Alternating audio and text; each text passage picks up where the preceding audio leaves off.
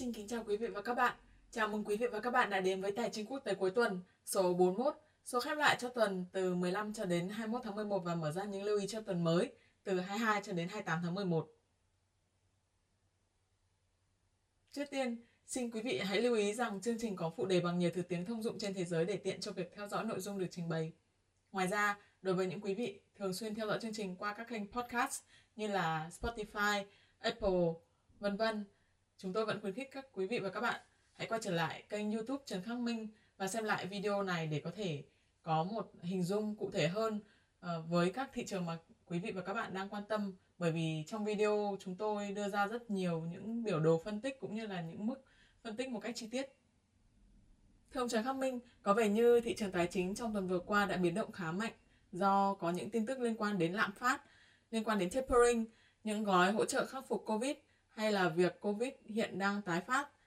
tái bùng nổ tại một số quốc gia và khu vực. Tuy nhiên, chưa có gì quá sốc đã xảy ra, đúng không thưa ông?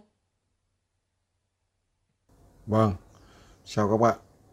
À, tuần vừa qua, thị trường tài chính quốc tế có khá nhiều tin tức mang tính trái chiều làm cho thị trường dao động khá mạnh. À, đầu tiên thì là chỉ số CPI của Mỹ ờ, vẫn tăng vọt ờ, dẫn đến có một đợt giảm nhẹ ờ, của chỉ số DXY vào đầu tuần. Sau đó thì chúng ta thấy rằng là đến giữa tuần thì thứ năm thì chúng ta thấy rằng là uh, áo và rất có thể sẽ là Đức. Nhưng mà trước mắt là áo nước áo thì đã quyết định là lockdown toàn quốc để chống lại làn sóng covid đang tràn đến và bùng nổ rất mạnh ở quốc gia này. À, chúng ta thấy rằng là khu vực châu âu bây giờ lại quay trở lại là tâm điểm của dịch covid làn sóng mới. Mặc dù Ờ, khá nhiều quốc gia ở châu Âu đã bao phủ mức độ tiêm chủng một mũi hoặc là đã đầy đủ hai mũi. Ờ, nhưng mức độ nhiễm vẫn tăng nhanh và có nguy cơ ờ, ở một số quốc gia và khu vực ừ, sẽ phải lockdown tiếp để tránh cho hệ thống y tế quá tải nó lại làm cho thị trường trao đảo. Và cuối tuần thì chúng ta thấy rằng là ngoài uh, việc một thành viên trong hội đồng thị trường mở ờ, hay còn gọi là hội đồng của cục dự trữ liên bang Mỹ ông Clarida thì uh, có một lời phát biểu khá hawkish tức là khá diều hâu uh, về việc là rất có thể cần phải tăng tốc ừ, mức độ tapering, hay còn gọi là tăng tốc ừ, việc thu thu hẹp ừ, gói QE của Mỹ. Nó làm cho chỉ số DXY tăng vọt. Và trước đó thì chúng ta thấy rằng là à, khi mà chỉ số CPI của Mỹ được công bố quá cao và quá nhanh thì à, nó cũng làm cho giá vàng tăng cùng với cả à, chỉ số DXY. Tuy nhiên cuối cuối tuần thì giá vàng đã lùi xuống. À, và một tin nữa đó là như phân tích từ clip trước thì chúng ta thấy rằng là BOJ, Ngân hàng Trung ương Nhật Bản đã thông qua một gói uh, gọi là kích thích kinh tế nhưng thực ra là uh, khắc phục hậu quả của uh, dịch Covid trị giá sấp xỉ 490 tỷ đô la Mỹ. Như vậy à, sắp tới chúng ta sẽ thấy là thị trường biến động mạnh hơn. Và mặc dù trong tuần vừa qua chỉ số S&P 500 à, chỉ số đại diện của thị trường chứng khoán Mỹ à, lại lập một đỉnh mới ở sấp xỉ à, 4.725 điểm. Nhưng đóng cửa cuối tuần thì vẫn dưới 4.700 thì chúng ta thấy rằng là rất có thể là chiến lược buy của các nhà đầu tư trên thị trường chứng khoán của Mỹ đã bắt đầu đến giai đoạn khá là à, nhạy cảm thì chúng ta quan sát ừ, tại sao lại nhạy cảm bởi vì theo biểu đồ à, tính lịch sử 200 năm về lãi suất thực của Mỹ thì chúng ta thấy hiện tại lãi suất của Mỹ là thực âm sấp xỉ 4,6%, tức là âm 4,6%. Và rất có thể ờ, động tác tapering sẽ bắt đầu mở màn cho một ờ, chu kỳ tăng lãi suất khá nhanh và ờ, thậm chí là tăng mạnh. Nó có thể gây biến động rất lớn trên thị trường tài chính ví dụ như là thị trường chứng khoán, thị trường trái phiếu, thị trường hàng hóa thậm chí là thị trường tiền mã hóa, crypto Ờ, và nói một câu hình tượng là các nhà đầu tư trên thị trường tài chính quốc tế hãy thắt dây an toàn, chuẩn bị cho những cú rung lắc rất mạnh trên toàn bộ các thị trường khác nhau ờ, của thị trường tài chính quốc tế. Ừ, đó là ừ, trong tuần vừa qua. Các thị trường, các chỉ số mà chúng ta thường hay theo dõi như là chỉ số sức mạnh đồng đô la DXY thị trường tiền tệ Euro USD, Yên Nhật USD, thị trường hàng hóa như vàng, dầu thô hay là thậm chí các chỉ số như là cryptocurrency trong tuần vừa qua đều đã diễn biến đúng như ông đã lưu ý và dự báo từ những số trước đó. Vậy thì cho những diễn biến sắp tới trên những thị trường này, ông có những lưu ý gì muốn truyền đạt tới khán giả hay không thưa ông? Chúng ta sang phân tích các thị trường quen thuộc. Thì ờ, đầu tiên là DXY à, chỉ số sức mạnh đồng đô la Mỹ. Thì chúng ta thấy là như các số trước à, tôi à, vẫn dự báo rằng chỉ số này vẫn tăng trưởng. Và quả nhiên như trong tuần đã xảy ra thì đầu tuần có điều chỉnh xuống nhưng cuối tuần thì tăng mạnh và à, đang hướng về khu vực ừ, 96.5 96.53 à, vậy đánh giá ngắn hạn tiếp theo thì nếu không có gì à, là quá phức tạp hoặc là quá đột ngột chỉ số này vẫn sẽ hướng về khu vực 96.5 đến 96.53 thậm chí cao hơn à, một chút. Trước khi sẽ có một đợt điều chỉnh à, nhưng mà tôi dự đoán thì à, có lẽ là cũng không điều chỉnh quá mạnh và nó uh, vẫn củng cố cái xu hướng tăng trưởng. Khi mà tapering nếu như uh, trong kỳ họp sắp tới của Ủy ban thị trường mở được tăng tốc tức là không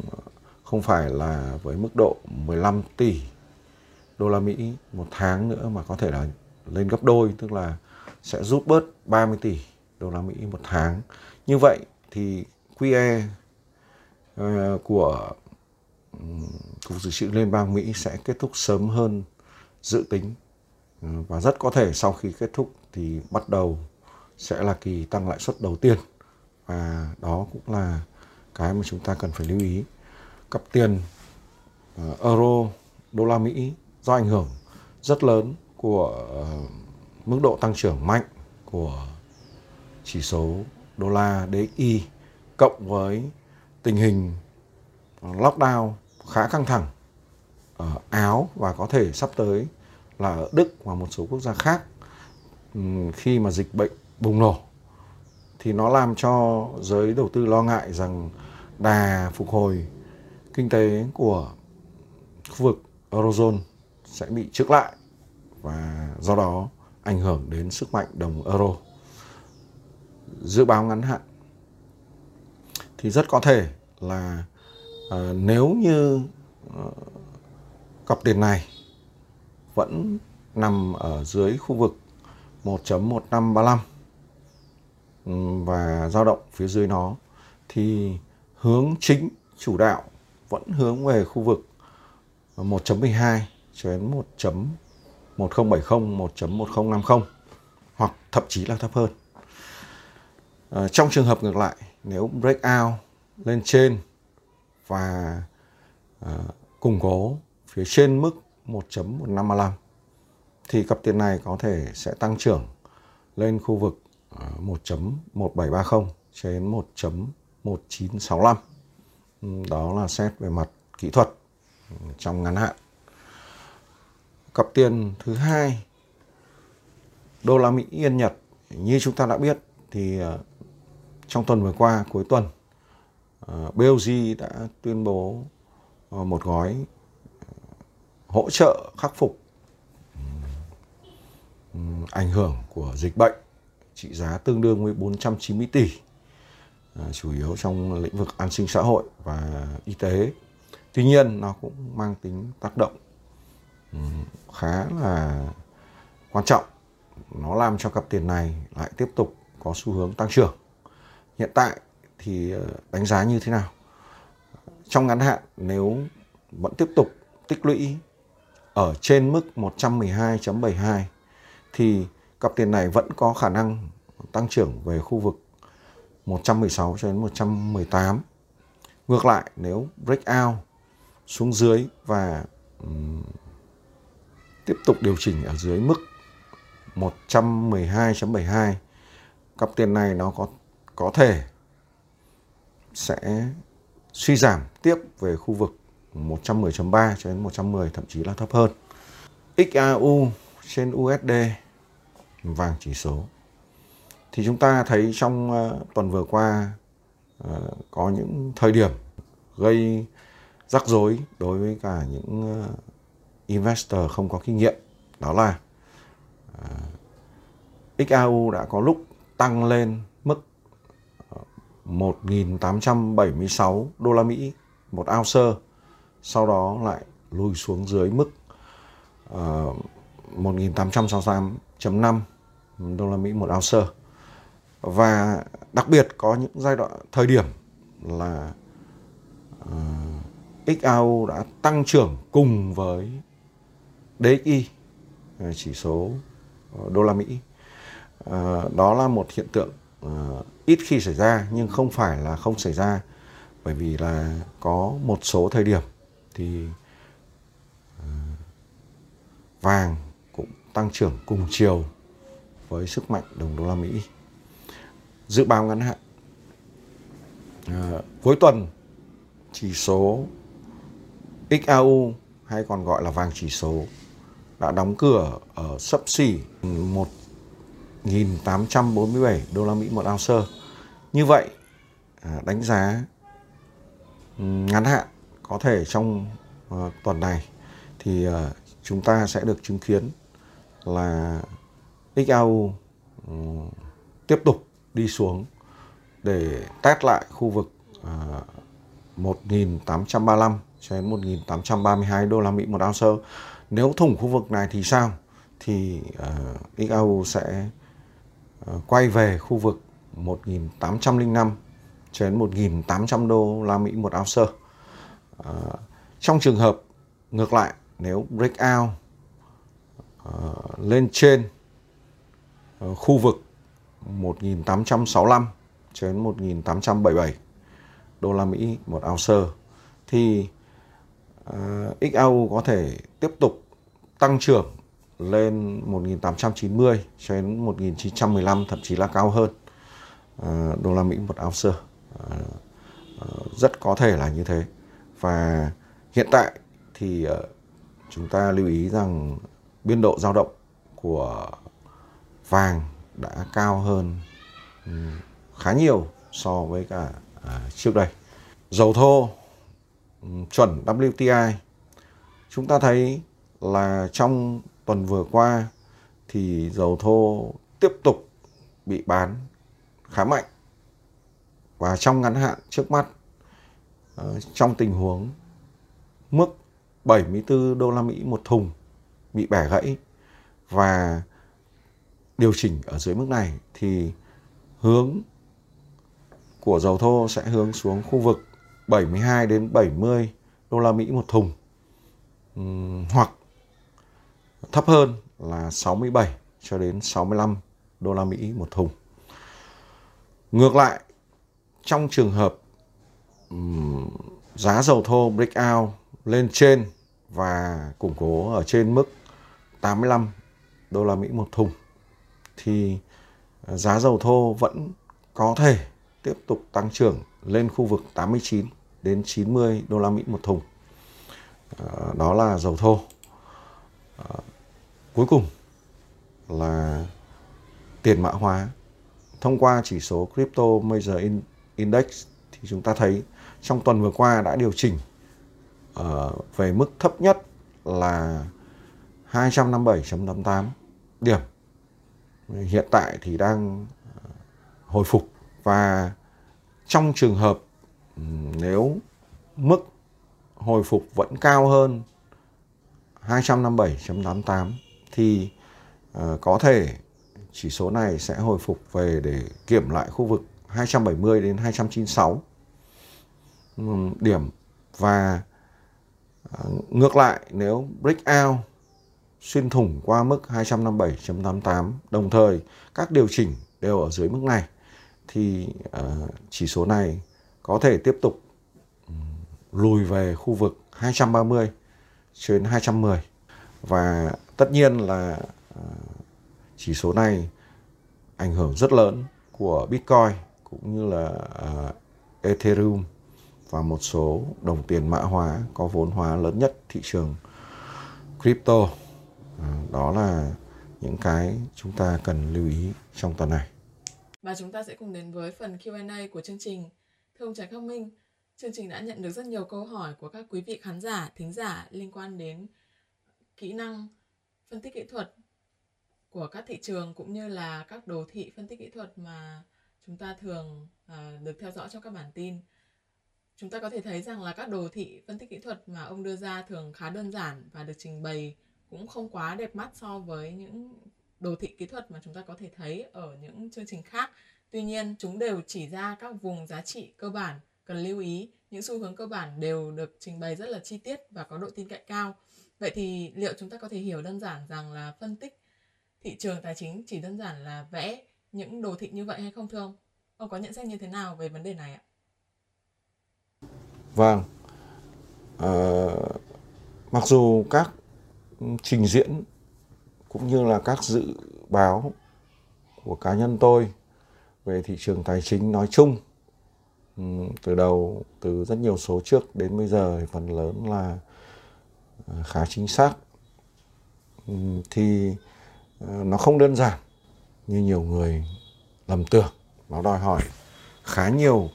lượng hàm lượng thông tin cũng như là hàm lượng tính toán trong đó ờ, cộng với kinh nghiệm trải nghiệm trong thị trường khá lâu năm. Ừ, nó mới đưa ra được những nhận xét cũng như là uh, những đánh giá dự báo về các khu vực có thể đạt được của từng thị trường một. Vậy tôi xin ờ, nhấn mạnh rằng tất cả các biểu đồ kỹ thuật chỉ mang tính minh họa cho những tính toán của người phân tích nó không hề đơn giản như rất nhiều người suy nghĩ rằng à, vẽ một cái đồ thị lên và vẽ những mũi tên xanh đỏ lên xuống thì nó thị trường sẽ đi theo như thế. Tôi xin nhắc lại tất cả những dự đoán, những dự báo, những tính toán đều là cho tương lai. Có thể tương lai gần, có thể tương lai xa hơn. Nó chưa xảy ra. Và không có ai có thể dắt mũi được thị trường. À, chúng ta phải phân tích theo tình huống thực tế của thị trường. Thị trường xảy ra như thế nào? Và dựa vào kinh nghiệm cũng như là dựa vào những kiến thức đã thu thu thập được trong quá trình trải nghiệm nhiều năm thì những phân tích của nhà phân tích được đánh giá là có độ tin cậy cao hay trung bình hay uh, thấp thì hoàn toàn dựa vào các phân tích thông qua um, những tập hợp cũng như là những tích lũy có logic về số liệu cơ bản tin tức cũng như là ờ, những biến động thực sự xảy ra trên thị trường biểu thị qua các biểu đồ giá à, biểu đồ giá trị à, các tính toán của tôi thì à, hoàn toàn là tính toán mang tính phân tích tổng hợp bao gồm các biểu đồ khá đơn giản, nhưng để đưa ra được những mức đơn giản thì đòi hỏi là phải tính toán ừ, rất là phức tạp và không dễ gì mà một tính toán của một ờ, nhà phân tích có thể đạt được mức độ tin cậy cao nếu như ờ, không tự nâng cao trình độ, không học hỏi ờ, không trải nghiệm và không rút kinh nghiệm qua thực tế thị trường à, đó là những lời chia sẻ cá nhân của tôi về ngành phân tích ừ, thị trường tài chính nói chung. Và ngày mai sẽ là một ngày khác. Vâng, xin cảm ơn ông Trần Khắc Minh đã chia sẻ những đánh giá cũng như những phân tích cùng các quý vị khán giả. Thưa quý vị và các bạn, trong tuần này chúng ta cần lưu ý đến việc công bố biên bản cuộc họp FOMC Ủy ban thị trường mở Mỹ vào ngày thứ tư, ngày 24 tháng 11. Đây có thể coi là một trong những tin rất quan trọng và có thể ảnh hưởng đến tình hình thị trường tài chính trên thế giới. Và chúng tôi xin mời quý vị và các bạn hãy cùng chú ý đón xem và cùng quay lại chương trình vào thứ hai tuần sau để chúng ta cùng tiếp tục phân tích cũng như là đưa ra những lưu ý cho xu hướng tiếp theo trên các thị trường tài chính thế giới nhé. Xin cảm ơn các bạn.